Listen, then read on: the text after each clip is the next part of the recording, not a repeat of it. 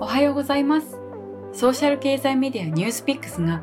ユーザーの皆さんのキャリアのお悩みを解決する新番組。凄腕ヘッドハンターがビジネスパーソンのキャリアの悩みを具体的に聞くラジオ。その名もスゴキャリ。相談役を務めるのはヘッドハンター歴20年以上日差し株式会社代表取締役の近藤保さんです。通算800件以上のヘッドハンティング実績を持つ近藤さん。皆さんがよく知るあの企業の社長人事も実は近藤さんがということもよくあります。そんな凄腕ヘッドハンターにキャリア相談に乗ってもらおうというこの企画。今回の相談者は外資系メーカーに勤務する44歳のゆいさんです。ゆいさんはキャリアのゴールであるヘッドオブファイナンスに到達したものの現在の会社の社風や体制にもどかしさを感じているようです。そして10年後も20年後も鮮度のある求められる人材であるために今後どのようなキャリアを歩んだらいいのか悩んでいるそうなんです。それでは近藤さんとゆいさんのキャリア相談を覗いてみましょう。こんにちは。ゆいさんですね。こんにちは近藤さん。はいゆいです。よろしくお願いいたします。まず簡単にですねえー、っと、はい、ゆいさんのえこれまでのビジネスマンとしての簡単なキャリア、どんなことしてきたかって簡単にお話ししていただけます？はい、わ、はい、かりました。はい。あ私はあの15年ファイナンスの経験を積んでまいりました。はい。えー、大学を卒業後、一旦公認会計士の試験を受けたんですが、まあ、ちょっとそれを撤退して、うん、えー、28の時にあの外資系の製造業で、えー、FP&A のアシスタントというポジションからキャリアをスタートしました。その後、まあえー、子育て、あ、子育てで、まあ、ちょっと中断があるんですけれども、はい、その後アナリスト、それからディプティマネージャーというところで、えー、まあ、レポーティング、その他、まあ、分析業務を行っていたというところになります。その中で、まあ、物流の業務に興味を持ちまして、外資系の物流の業界に、えー、転職をいたしました。そこではビジネスパートナーとして、あの実際に事業部の、まあ、持ってきた新規の事業について、まあ、あのバリエーションをするとか、価格あの評価をするといったところを主に行っておりました。まあ、割とこうそ、えー、スピードの速い業界でしたので、その日のうちに何かこう見積もりが出たらプライシングをして、プロポーザルに持っていくというような、なんかこう文化祭のような形でワイワイとしながらやっていったというのが非常にあの記憶に残っております。はい、で、そのか同じ物流の会社の中で、あの経理の業務というものをあの私が経験したことがなかったので、えー、その物流の会社の中で FP&A 側から経理側に一度あのこう移動をするというような形になりまして、はい、ピープルマネジメントを含めて、えー、まあ、プロジェクトをしたり、まあ、普通の経理業務をスーパーバイズするというところの業務を行っておりました。で、その後に、あの、少し他の業界もやはりファイナンスとしては経験をしたいというところで、えー、消費財の業界に経験をして、で、その後、今の業界、医療機器のメーカーというところに転職をしております。ここでは Head of Finance、プラスアルファの、まあ、 Operation Logistics ですとか、カスタマーサービスですとか、そういったところをあの supervise すると、そういったポジションをあの今、経験をしております。わかりました。ありがとうございます。はい、じゃあ、お母さんとしても、ビジネスパーソンとしても頑張っていらっしゃるということですね。そうですね。母としてはどうなのかというところですが、はい、あのなんとかやっているというところです。はい。今回ですね、あのキャリア相談したいと思われた背景とか思いを少し教えていただけますか？そうですね。あの、主に2つ、あの、ご相談できればと思っておりました。1つは、やはり28歳、初めて、その、財務の FP&A のアシスタントを始めたときに、どこかであのヘッドファイナンス、CFO のポジションにつきたいというふうに思って、上を目指して仕事をしてきました。で今、40代半ばなんですが、その一つ目標が、こ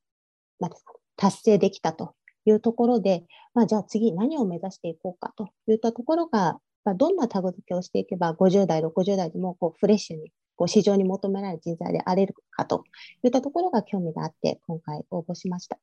でもう一つありまして、もう一つはあの、まあ、今の会社に入って、まあ、1年ほどというところになるんですが、ここでヘッドとして入っていくといったところに少しこう迷いというか、チームメンバーとどのように折り合えていくかといったところにこう悩みがありまして、えー、そこも具体的にご相談できればと。でもそうなんですよね。あの思いがあって、こうなりたいっていう目標があって、うん、それに向かって頑張ってきて、それが達成しちゃった時に、次じゃあ何どの山登ろうかっていうのがどうしようっていうのに悩まれる方も実は多いんですね。チャレンジする前にどうしようってあのキャリア相談されたいっていう方も多いですし、はい。頑張ったら頑張ったのにじゃあ次どうしようっていう、うん私って何を目指したいと思ってたんだっけって思う方も本当多いんですね。これは、はあのやりきった方にもいらっしゃるパターンなんですが、まあ、今回、ゆいさんはそちらの方の属性としてご相談をお受けしようということですだと思います。いわゆる外資系の会社の CFO になられた。はい。でこれも一般のビジネスパーソンの方々からすると、羨ましいな、よく頑張った、すごいな、僕もこうなりたい、ああなりたいって皆さん思われると思うんですが、うん。でもそれじゃあ来たらずに、本当はもっとこんなことをしたいんだって、何かあるはずだっていうふうに思っていらっしゃるんですけども、そのうん自分が何がしたいかってあの見つけるために何か誰かにそうどなたかに相談したり何か考えてみたりなんか自分なりになんか行動はされてました、うん。されました？そうですね。やはりその自分、まあ、ここに至るまでに自分ってすごくラッキーな部分があって、女性であったり、英語が喋れたり、まあ、財務の経 FP&A という経験があったり、うん。はい、っていうところが、まあ、非常にラッキーで、まあ、このポジションに来れたというふうに思っていて、実力としてはそこまでいっていない、まあ、全ての会社で通用するわけではないということは重々承知しているんですね。ですので、自分としては、じゃあ、もちろん会計のブラッシュアップっていうところももちろんそうですけども、それ以外にやはり会社の次の姿を目指して、次の姿、どのようにいくのか、どのようにしていくのがいいのかっていう、この広い視野で考えるようにはしています。例えば DX ですとか、あとはビジネスの、その、例えば、その、今後の潮流を見ていったりとか、そういったところで、まあ、主にどな誰かとこう話をするっていうわけではないんですけれども、そのセミナーを見てみたりとか、文献を読んでみたりとか、そういったところではいろいろ模索しているところではあります。今の外資系企業の CFO から、えー自分の機能を広げたいと思うために DX を読む、まあうん、関心が応答としているのか、それとも、なんだろうな、もっと大きもっと規模の、例えば上場会社の CFO を目指したいんだとか、あの自分の仕事の舞台を大きくしたいと思われている方なのか、自分の持っているなんか機能、機能っていうか、そのはいエッジをですね、はいえーっと強いものをもう1本、2本、3本強い持ちたいのがどちらだと思います、自分は。そうですね。と特にその DX っていう観点で見れば、自分の軸をもう一つ打つというところに考えているところはあります。ファイナンスプラスアルファで DX って言って軸があれば、そのまあファイナンス自体もその DX 推進しているっていうところが近年ありますし、もう何十年、もうまあ、正直10年ぐらいやっている話ではあるんですけれども、まだまだその一つ一つの会社を見ていけば、その需要っていうのはある、まだやったことがない、やりたいけどどうしたらいいかわからないというような会社っていうのはたくさんあると思うので、その次の転職先を探すといった意味で、あの DX っていうのは一つキーワードとして、えー見ているというところです。もう一歩踏み込んで、はい。次の転職先っていうふうにおっしゃいましたが、はい。やはりあれですね、やっぱり今の会社の今のミッション、目標を達成したけども、うんもっと自分のチャレンジしたいという気持ちがありますよね。それははいすごく感じます。はい。でそれが、うん、うん何を実現したいから、その例えば DX というものも習得してとか、いろんなことになってるのかって、そこはやっぱりそこが見えないってうん。いうところですかね。うん。うん。なんか自分が本当はもっと次の目標、こんなもんじゃない、自分もっともっとチャレンジしたいんだけども、何を目指したらいいのかわからないっていうことですよね。自分でなりたい姿っていうところと、あとは市場に求められるというか、需要があるものっていうところをうまくすり合わせなければいけないなっていうふうには思っていて、その、まあ、まずファイナンスなぜ私がしようかと思ったかっていうところにもし踏みあの少しこう考えを巡らせてみるとかつてその、まあ、私の家族の会社がこう倒産してしまったっていう経験があってそこはすごくいいことをしてると私は思ったんだけれどもそのファイナンス的に、まあ、正直粗利が全然ないような会社だったために潰れてしまったっていう経緯があってでやっぱりそういうファイナンスっていう数字の視点からサポートしていくっていったところが、まあ、将来、生涯通じてやっていきたいことではあるんですよね。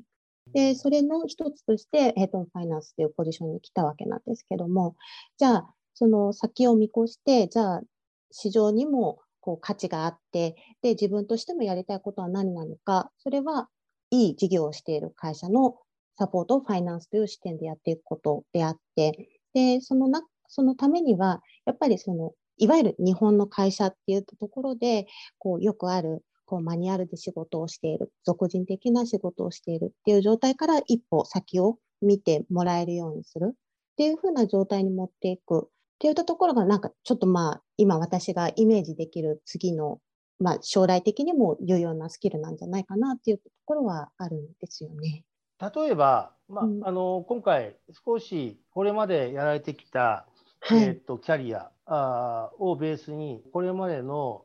事例なんかをいくつか僕が頭の中で浮かんだものを一つ一つ、はい、ご紹介しますね。まあ、まずは一つは外資系のもう少し外資系の企業の規模のもう少し大きい会社でより CFO をしていくと。そうするともういろんな機能も求められるし、よりレベルで組織マネジメントを求められるっていうところにチャレンジしていくと。これはおそらく今まで、えー、外資系企業さんをコントロールしてあやってこられた立場からするとイメージはしやすいです。うん。うん、はい、で次はですね日本のいわゆる上場会社の CFO を目指していくっていうことです。例えば、そのためにどういうことが必要かっていうと、今までは本社、本国から言われてきたこと、ルールにのっとって、えー、予算を設定したり、その設定したものに対して戦略作って、それを予実管理していくみたいな話だったんですが、はい、今度日本の企業さんになると、日本からグローバルを見ていくっていう、まあ、逆の立場ですよね。で、グローバルで海外にある拠点の子会社の、えー、CFO の方に、えー、こうしてほしい、ああしてほしい。予算と実績の差をどうやって埋めるんですかみたいなことをやっていく。あとは、えー、っと、今まであまりやってこなかったエクイティ、資本、株主、との対話、どうするかとか、株価はどうするかみたいな、まあ、そのあたりが、あを身につけながら、より大きな話。あと、税金の問題もですね、税務。グローバルで日本の企業がグローバルに展開している日本の企業の場合は、えっと、今はおそらく日本の税金、税務だけでいいんだけど、これからは CFO になった場合、日本企業の場合は、グローバルの税務をどう戦略的にやっていくかみたいな話で、であとは、うん、例えばあの投資ファンドさんが、ある企業さんに投資をして、えー、その企業を成長させるために CFO を送り込まれていくような役割を担ってみたい、あり得ると思います。大体そんな感じかな。より大きな外資系の CFO、えー、日本の上場している日本企業の本社の CFO を目指したいっていうのとか、あとはまあ、投資ファンドの出資先、もうこれ最近、あの投資ファンドさんからのご用命も、まあ、相変わらず多くて、そういう案件もありますよね。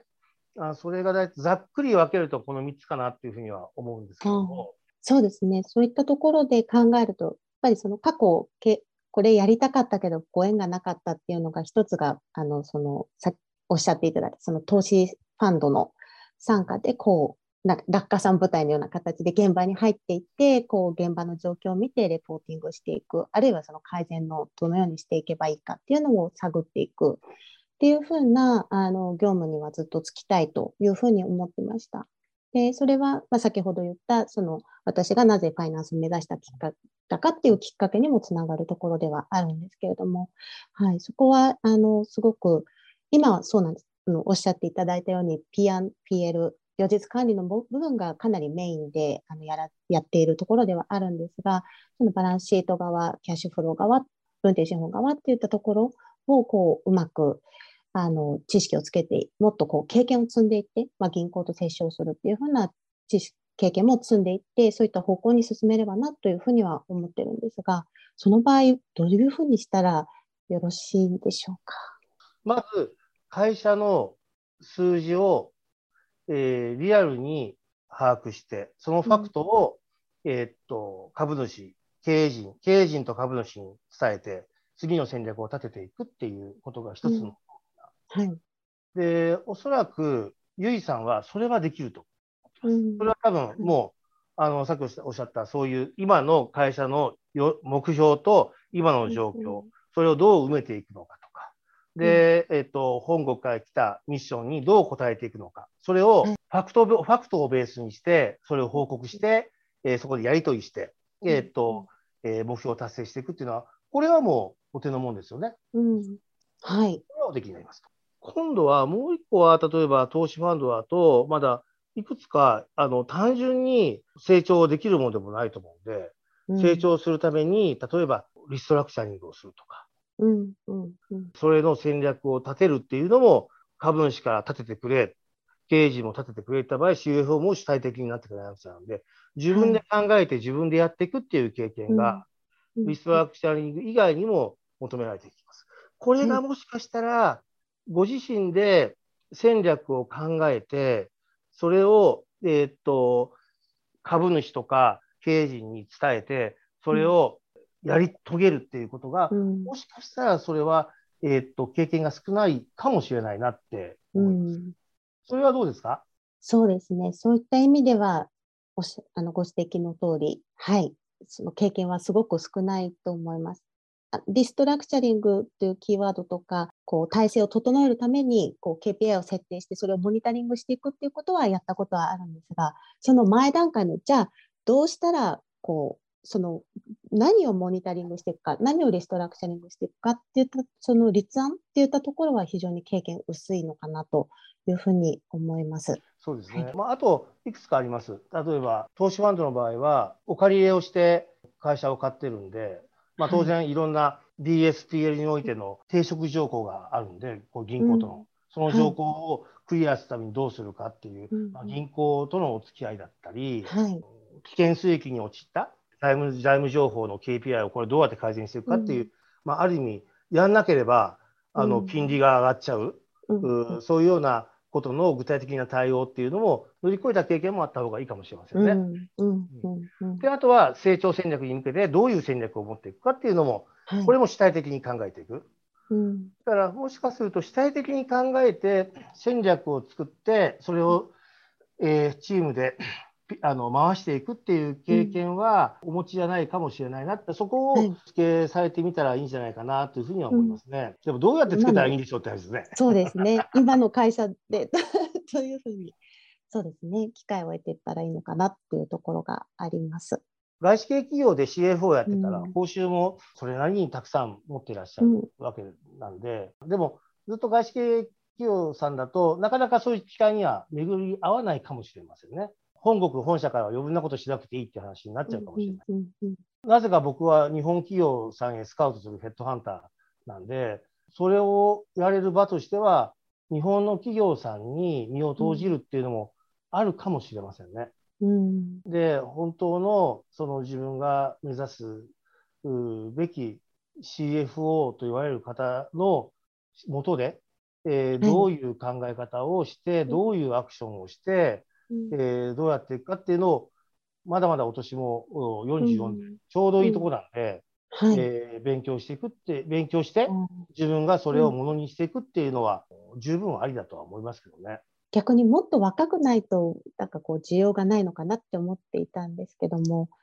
近藤さんのお話だと44でも割とこうチャンスはまだあるということなんですかね。えっと、あの、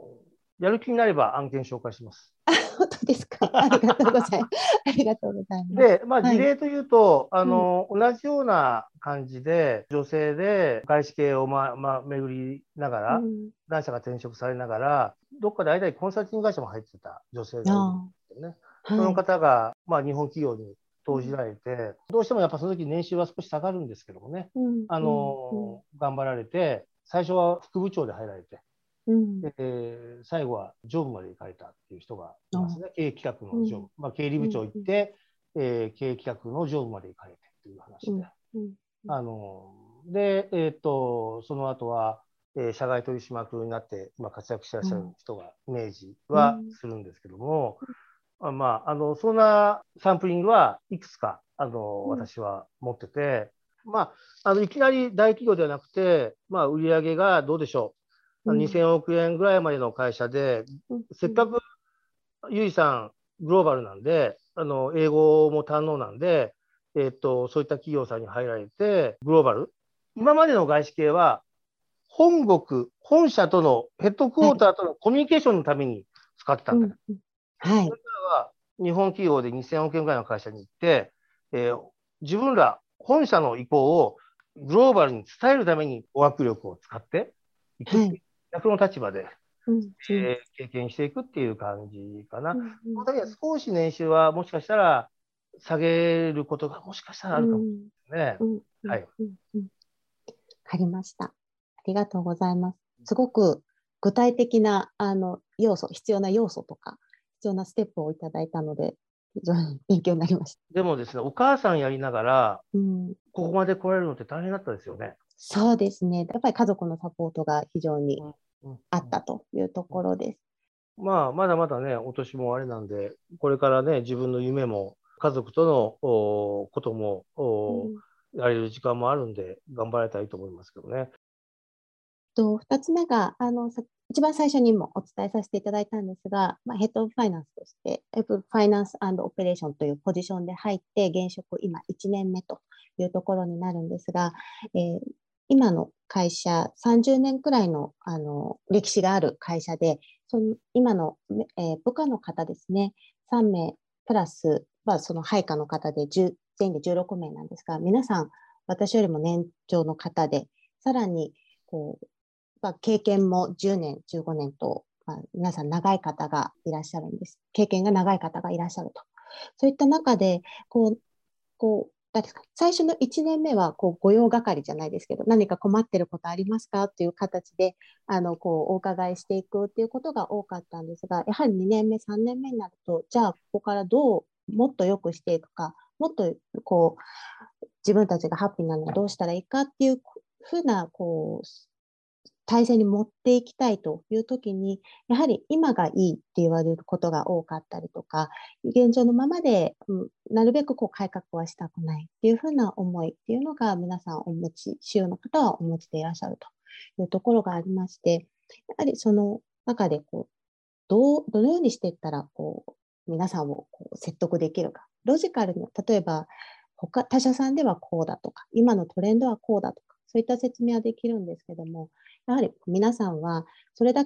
じゃあそうかと、ロジカルに理解したらついてきてくださるわけではないじゃないですか。やっぱりそこに何かこう、私を信用してついてきて、ついていきたいと思わせるような何かっていうものが必要だと思うんですけども、そういったところがちょっと私も若くて、あの、足りない部分があって、そみなその若くして、その年長の方を率いているリーダーの方っていうのはどういうところを気にしていらっしゃるのか、どういうふうに進めていらっしゃるのかなっていう。よくあるのが、はい。僕がとてもいろいろ教えていただいている経営者の方がおっしゃった言葉ではい。印象的なんですが、溺れるものは藁をも使うっていういうことのように、状況が溺れるようなぐらい大変な状況であれば、はい。藁のようなアドバイスをみんなしがみついて頑張って何とかしたいと思うわけです。うん。うん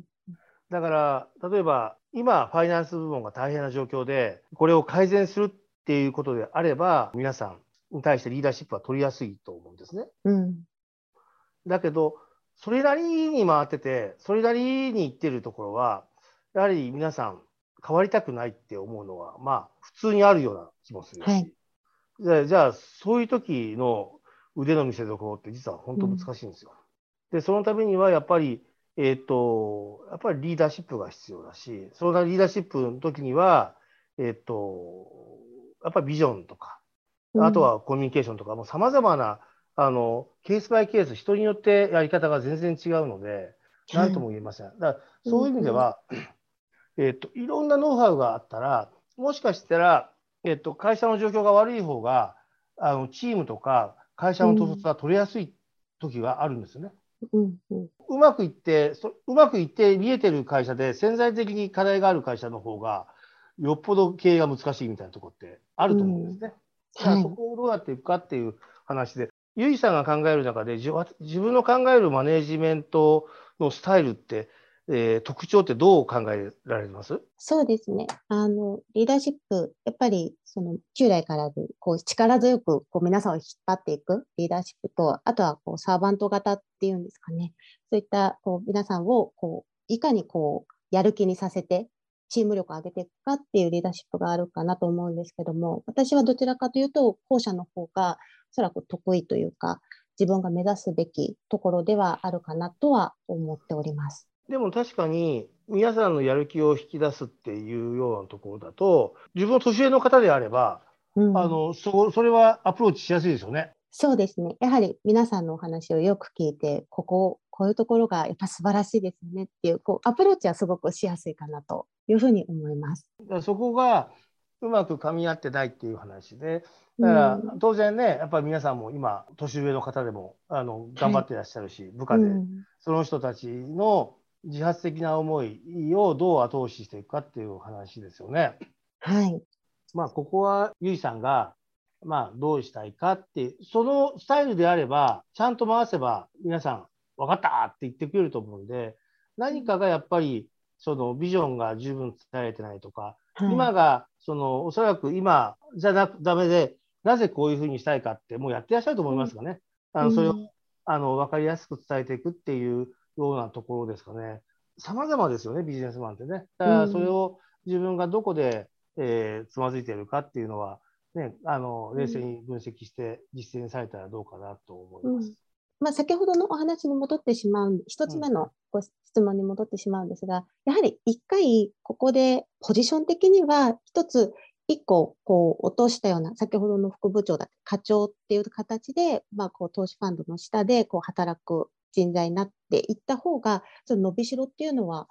ありそうなのかな。えーとですねどうなんでしょう。はい。会社の規模との関係もあります。で、せっかくまで来たんで、はい。意味もなく下げることもないと思うんで、うんそこの塩梅は、えーっと、あの、ヘッドハンターさんがもし、うんあの、信頼できる方いらっしゃったら相談しながら、はいえーっと、せっかく外資系の企業で、うんしっかりした会社さんのね、あの今なってらっしゃるんでうん、あの、そのポジションを意識しながら、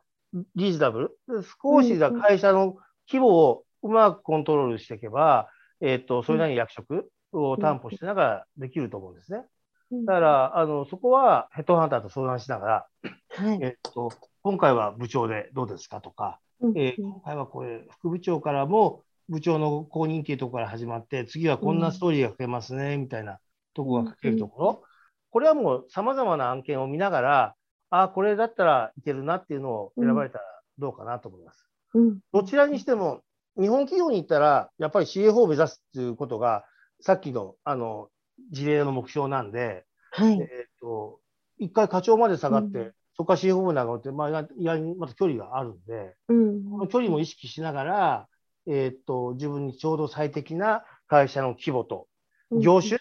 業種も実はありますよね。うんえーとファイナンスとか経理っていう話で言うと、えー製造業とサービス業っていうと、やっぱりあの経理のお考考え方とか、経理のメッシュのどういうメッシュで見るかっていうのも全然違うんで、うん。それ業種も選びながら、えー自分が得意とするところで、あのさっき伸びしろって言いましたけども、うん。伸びしろも大事だけど、もうこれまで培ってきた経験をあまり使わないのはもう得策じゃないので、これまで自分がやってきた経験、えーそれをベースに有効的に使えるような場を選んでいくっていう、それがうん製造業なのか、えー商社機能なのか、サービス業なのかっていうの、これもあの選ぶポイントです。またこれでまた別の業界を選ぶ方がまたいいのか、まあ、ほんまあ、今のお話ですと、また例えば製造業に戻るとか、例えばその物流に戻るとか、なんかそういう方が、そのうまく今後のキャリア生かし、これまでのキャリアを生かしていけるのかなっていうふうにも思ったんですけども。えっとですね、うんあのそろそろもう40回られてるんで、はい。自分はこれでいくって、そのために必要なパーツを持ってくるっていうふうにした方がいいです。うんうんえっと、やっぱり優秀だから、あの、やっぱり優秀な大学出てらっしゃるんで、やっぱり優秀だなと思うのは、今でもどんどん自分の武器とか専門性を揃えたいと思ってるけど、うん。いらっしゃる傾向。だってそれは優秀だから、それが身につくから。でも、もう身につけることも大事かもしれないけど、そろそろ身につけることより、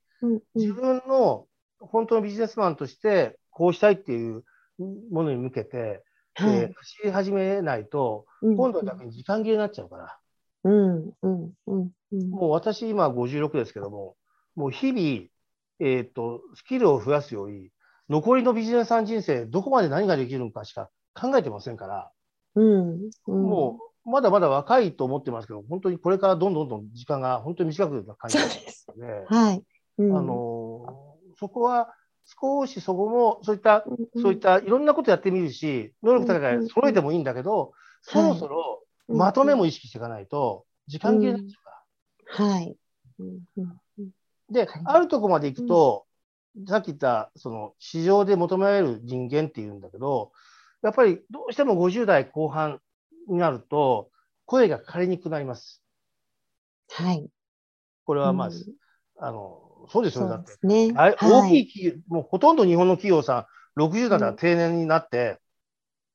どんなに頑張ってる人でも、60歳だから定年でさよならっていうような状況の中で、うん50代の半ば後半の人を取るっていうのは、うん。それなりの理由がなきゃ取らないわけですよ、一般の企業さんは。うん。うん。だからそういうふうになるためには、やっぱりもう自分が50代半ば後半になっても、えー、と声のかかる人間でありたいと思ったら、もうそこにはちゃんと、えー誰もが、ゆいさんすごいなって思えるような、あーものを作り上げていかなうん。うん。そうすると、そろそろまとめも意識して、そこに向けてどう作り上げていくかっていうチャレンジをしていくんで、まあ、あまりそういったものにうんいろんな目移りするようなことをするよりも、まとめにいった方がいいんじゃないかなって思いますね。あはい。うん。わかりました。その、これまで、ま、ちょっとまだそ、えー私の経歴などはそこまで詳しくはお伝えしてないんですけれども、今、あの、まあ、私とコミュニケーションを取っていただいてお感じになった部分で、私のその10年後はこういうものが確実、10年後、こまあ、5年、10年で、ここは確実に必要だなって思われた部分ってどのようなところですか？上に立つ人って、難しい言葉でうん。言うことが仕事じゃないんですよ。うん。みんなに分かって、みんなに腹に落としてもらうことが大事。だからそういった意味では、うんコミュニケーション能力とか、そういった、やっぱり伝え、どうやったら伝えるんだ、どうやったら腹に落ちてもらえるんだっていうのは、少し、あの、意識された方がいいかもしれないですね。ううんあのありがとうございます。あの、自分でも薄々感じているところではあったんですけど、はっきり言っていただいてとてもよかったです。まあ、同じ土俵に立ってコミュニケーションを取ってるつもりだけど、そうではない時が結構あるんだろうなと、今の話を聞いて思いました。はい。ありがとうございます。はい。えーっと、これで大体よろしいですか？そうですね。はい。またなんか、あの、日本の企業でどんなのがあありそうですかって言ったら、まあ、いくつか事例して、まあ、今日はね、あの、このだから、なんかまた、あの、そういうこともさせていただくことも可能なんで、ああの、また連絡ください。はい。ありがとうございます。どうもありがとうございました。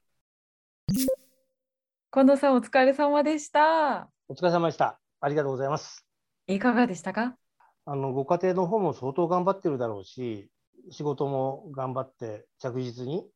あの、場を変えながら上がってこられたとこで、で、次は何、次は何を目指そうかっていうこと、これ頑張った人は頑張った人に、それが達成すると次どうしようっていうことを考え考えるんですよ。あの、そこに少しでもね、何かあの気づきがお伝えできたらよかったかななんて。次どんなスキルを身につけようっていうだけじゃなくてビジネスマンとしてどうありたいかっていうビジョンを持つことも大事だよってお話が私の中でもすごく刺さってやっぱり次どんなスキルを身につけたらいいだろう次は何ですか次は何ですかって聞いちゃうような気がしてそういうパターンっていうのも多いですか？なかなかその自分でこうありたいっていうビジョンってなかなか見つからないものなんですかね？スキルをコレクションのように集める方がもういるんですが、はい、もうそれは30代で終わってう、んで、自分がそれをもってどういうふうになっていきたいかっていうのを、目標に向けて歩まれるうことも必要だと思うんですよ。今日はその辺のなんか気づきができたらななんて、気づきがお伝えできたらななんて思いましたよね。はい。確かにスキルコレクションのそれこそいろんな資格取っちゃったりだとかいろんなとこ合格やったりとかなんか自分の中のスキルとかスペックが増えれば増えるほど一つ安心になるっていうのもあるのかもしれないですよね。だからこそ増やしたくなっちゃうっていうのはなんか気持ちはいや、本当にあの若いうちはやってほしいんですよ。やるべきなんです。絶対やるべき。だけど、今度は、えっ、と、ある程度年が重なってくると、その、混同を保つっていう人間はどういう人間かっていうことを磨いていかなくちゃならない、えー、時代に入っていくわけです。いつまでも僕はこの英語は TOEIC は何点ですかとか、うん、えー、CPA 持ってますとか、そういうことでもないと思うんで、それがちょうどゆいさんはそのタイミングを少し差し掛かって、それを過ぎたタイミングなんで、そろそろそれを意識して、えーと、ゆいさんがどういう人間で、どういうビジネスマンだって、人間性も含めて磨いていくタイミングに入ってるんじゃないかなって思いますね。はい、ありがとうございます。ありがとうございます。